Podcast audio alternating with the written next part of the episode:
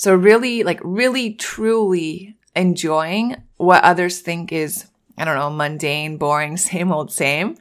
Like I'm recording this right now. Every person in my house is sleeping. Like all those beating hearts that I love so much are here. They're safe. Praise God, no one's in a hospital. I'm drinking a hot cup of coffee next to me. I look forward to it every morning. I have a roof over my head. Praise God. My, my dogs are laying next to me on the rug right here. Like friends, this is it. This is life. Like this is what gives us hope.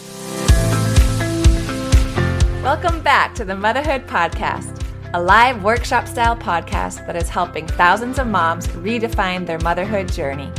There was a point in my life when I was trying to do all the things, parent my kids, pour into my marriage, run a busy law practice, keep up my home. And what I found was that I was on the fast track to burnout until I discovered a better way. Now I help women just like you to close the gap between their vision of motherhood and what they're actually experiencing in their day-to-day lives. Together, we'll explore when and where to simplify, systemize, and surrender. I promise you, you're already doing so much better than you think. I'm your coach, Michelle Grosser, and this is Motherhood.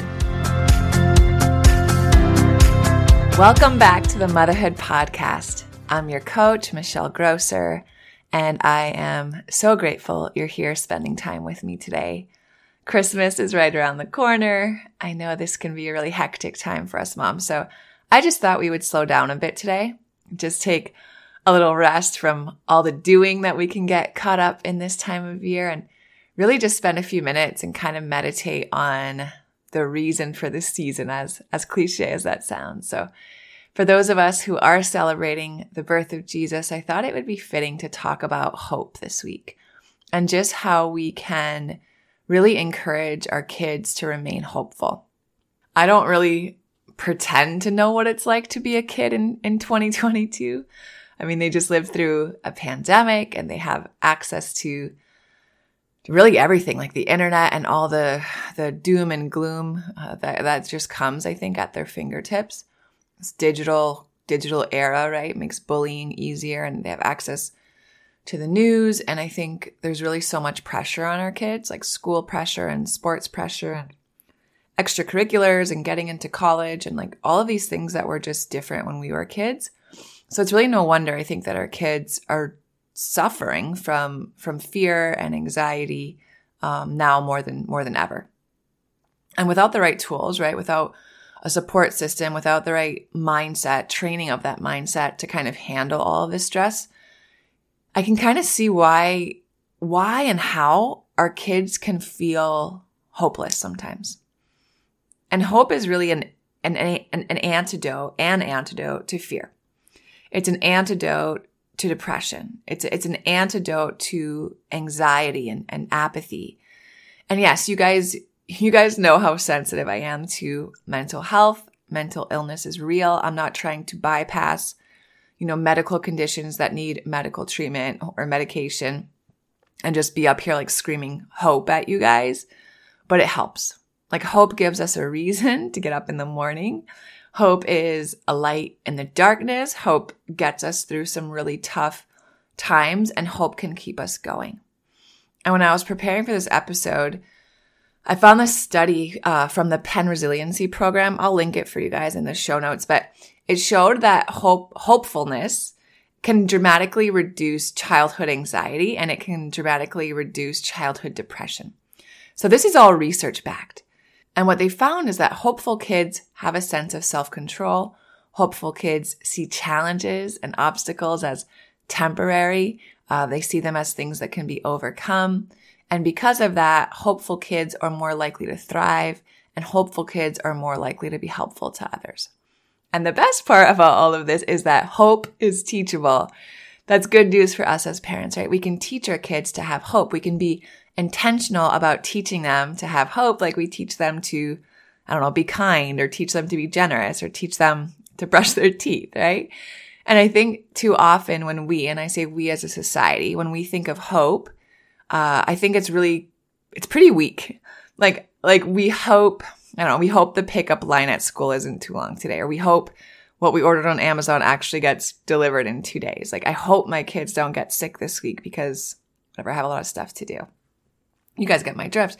And, and I think hope is so much more than just a wish, right? It's so much more than just a desire or something that we want. It's this really deep embodied confidence in God. It's like when everything around us is getting a little crazy, we have hope. And that's precisely when we need hope, right? Like when everything's going really well, hope's probably not top of mind. And hope, like, like a lot of skills and a lot of things we talk about even on Motherhood Monday, hope is a muscle. And we've got to train it if we're going to strengthen it.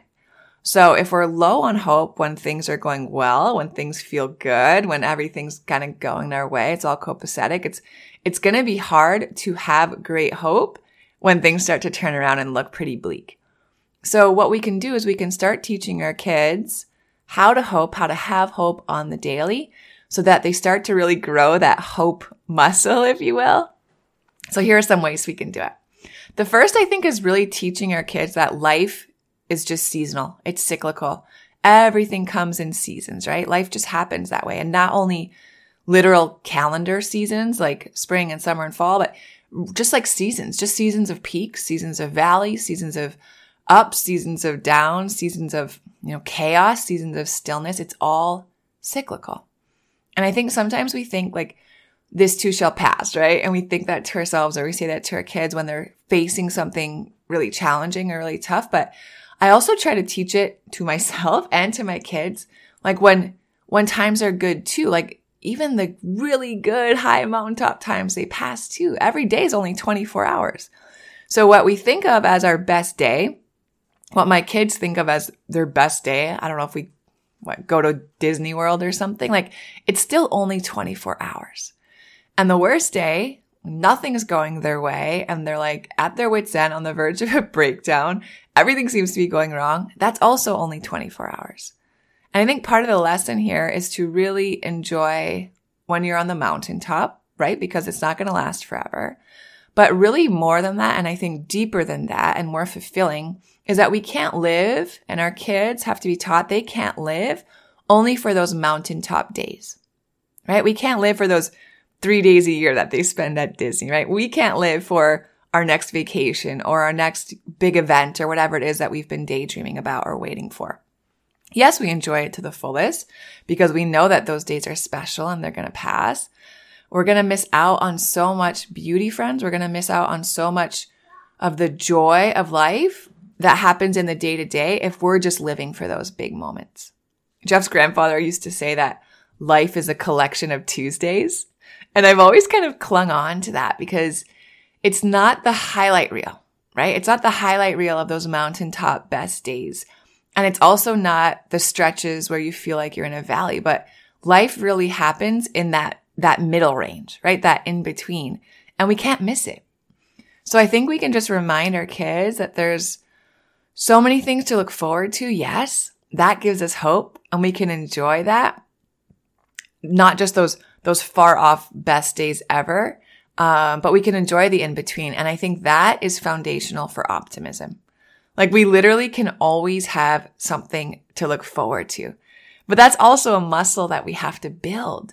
So really, like really truly enjoying what others think is, I don't know, mundane, boring, same old, same. Like I'm recording this right now. Every person in my house is sleeping. All those beating hearts that I love so much are here. They're safe. Praise God, no one's in a hospital. I'm drinking a hot cup of coffee next to me. I look forward to it every morning. I have a roof over my head. Praise God, my my dogs are laying next to me on the rug right here. Like friends, this is it. This is life. Like this is what gives us hope. And because when we approach life, I think from the from the opposite perspective, I think then hope is hard to come by, right? Pessimism, just as a default approach to life, that will eat away your hope. Have you ever caught yourself wondering why you do the things you do? Like, why do you get so angry and yell at your kids when they're moving at a snail's pace in the morning? Or why is it so hard to relax when the house is a mess?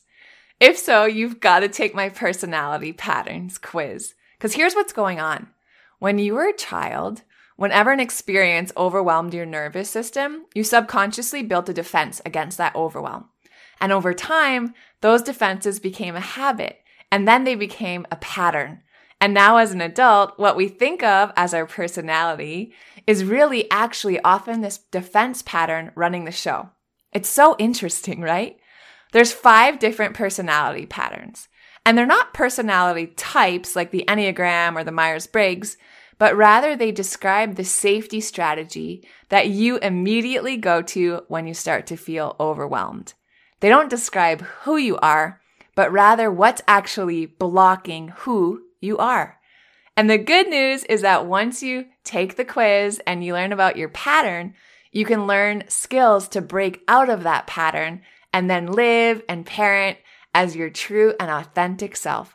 So click on the quiz link in the show notes or go to michellegrosser.com forward slash quiz now to take my two-minute personality patterns quiz.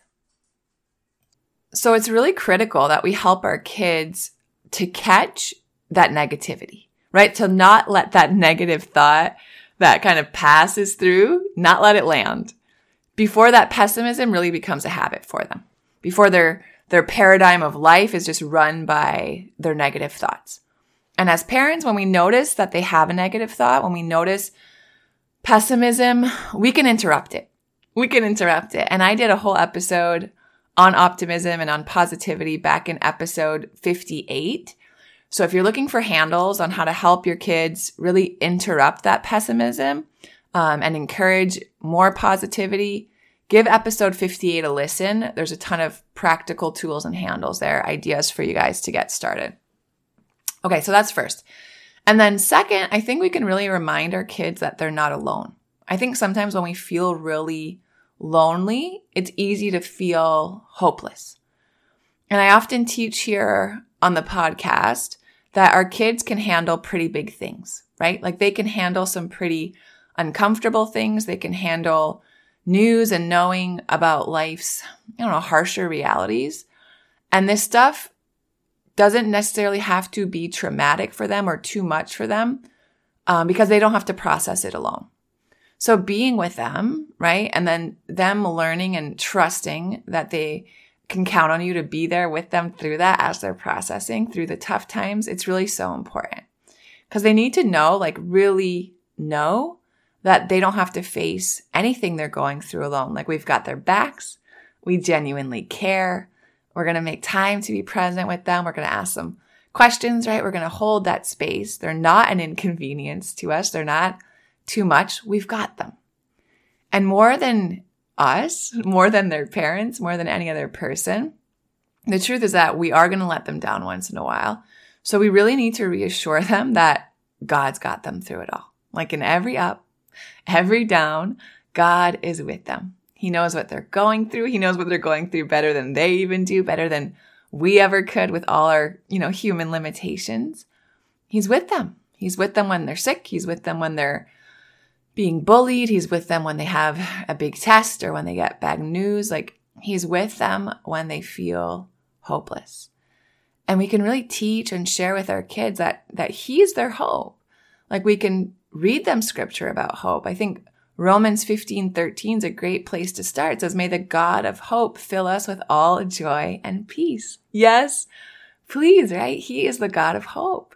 He's with them. He's the source of their joy and their peace. So they can always have hope in him. He created them. He loves them without end. They can trust him in everything.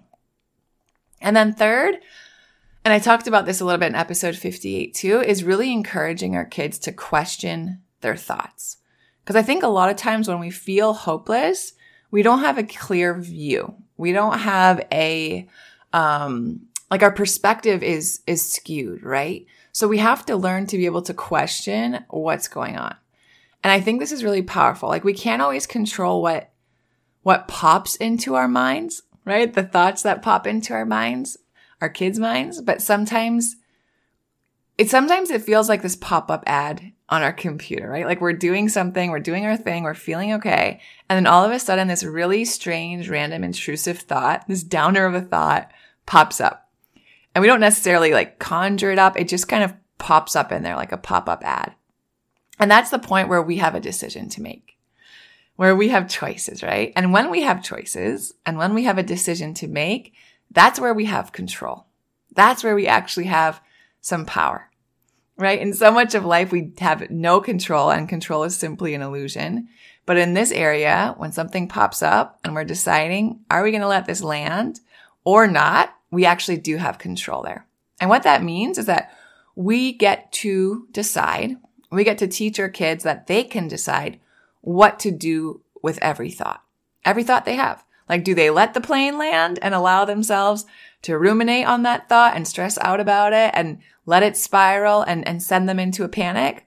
Or do we teach ourselves to acknowledge thoughts that we don't necessarily want, believe, whatever, and say no thanks and just let it pass? And we really can teach our kids this. Like, when they think something negative, when they think something pessimistic, when they think something hopeless, stop.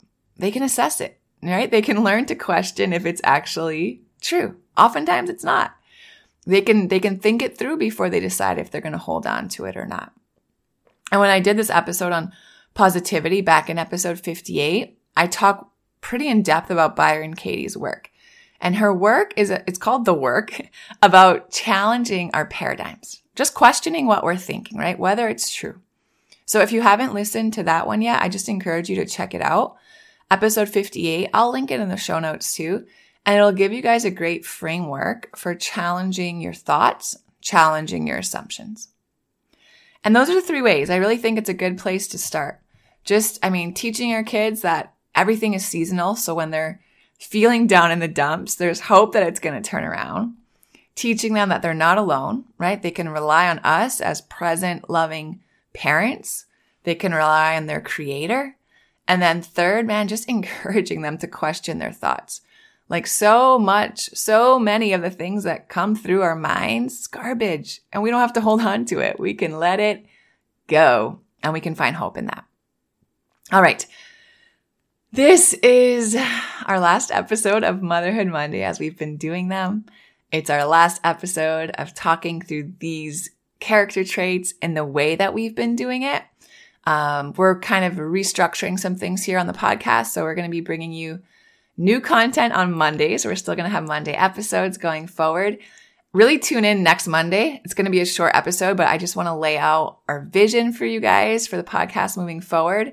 Um, but I guess I just want to leave you with a couple thoughts on what we've been doing on these Motherhood Monday episodes that we've done together, like all the ones we've gone through so far since launch. Friends, they're not going anywhere. So if you've been wanting to refresh on some of the handles I give you, if you've been wanting to replay some of them to continue focusing on particular values or character traits each week, like, go for it. Start back. There's so much that we can do within each of those episodes to help our kids grow in character. If there's some you haven't heard yet, go back and listen to them. Um, if you're finding opportunities to teach and coach your kids around certain values. And I say opportunities as in you're seeing that maybe they're lacking in a certain character trait or they're struggling with it, and there's an opportunity there to help them grow. Go back, right? Find the episode on patience, find the episode on resilience, find, you know, whatever it is, the episode on joy, whatever it is that, that you find that they're, they're struggling with, um, and listen to it. And I, I promise you, it's going to give you some ideas. It's going to give you some encouragement. So go back and listen. And Mondays are going to continue to be a place for just that, for encouragement and coaching. I'm really believing they're going to continue to add value to your life.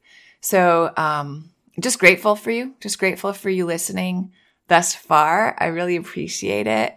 Um, but tune in next Monday as I kind of lay out the vision for the podcast in the new year. I'm really, really excited about it. I am believing it's going to um, speak some life into you. It's going to give you more tips and tools uh, really around you as the woman of mom, and not necessarily so much uh, parenting related topics. All right. So it's Christmas week, end of the year. We are going to end this year, start this week off in the best way we know how. And that's really praying over our families. So join me in prayer. God, we just, we thank you. We thank you always for the gift of our children. We are praying hope over them this week, God. So help our kids. Help them to hear you saying that you're their hope. Help them to hear that over all of the other voices infiltrating their day-to-day. I ask that you just fill them with hope. God, just be with our kids. Remind them that they don't have to do any of this alone. You alone know the things they hope for. You alone know how they're feeling, how they're feeling low, maybe on hope. You know it. And help them to just rely on you. Help them to rely on your word. Help them to rely on your promises, because you're faithful, God. You're, you're unchanging. You don't forget our kids. You don't forsake them. Just help them to trust in you. Help them to ask you for what it is that they really want and they really need, the things they're hoping for, God. We just believe that you can do more than we ever could. We believe you can do more than we can ever really even imagine. And we know that you want to bless us. So when our kids are feeling weak, God, they're feeling hopeless, give them hope. Hope for a better tomorrow. Hope that their, their struggles are going to pass. Hope that what they're going through really has a purpose. We believe you work all things for good, God, and in that we find hope. We just pray a hope over our children that fuels love. We pray a hope over them that fuels kindness. We pray hope over them that fuels generosity and joy. And God, in the moments where they're feeling like it's a little dark, God, the seasons of darkness, we pray that you give them the hope of your light. Just cover them in your light, God. Have them walk in the light. We just thank you for being our hope. We love you. We praise you. We're grateful for you. We worship you. It's in Jesus' name we pray. Amen. If you love Mommy's Podcast, leave a review. If you enjoyed this episode, it would be so awesome if you could take a moment to subscribe and rate the podcast. And if you have just a few more seconds to leave a quick review, they really help to get this podcast out to other moms like you. I read every last review, and trust me, when it's late at night or early in the morning before my kids get up and I'm working on bringing you all of this content, your reviews are what keep me going. Leaving a review is truly the best way you can thank me. And of course, D M me on Instagram at the motherhood dot podcast. I love to hear from you. Thanks for listening to another episode of the Motherhood Podcast. Head over to the show notes for this episode and all past episodes at michelle grosser dot com, where you'll find free resources, information on how to join and participate in the Motherhood Village, and more ways to connect with me. If you love the show, share it with a friend. Thanks again for tuning in. We'll see you next time.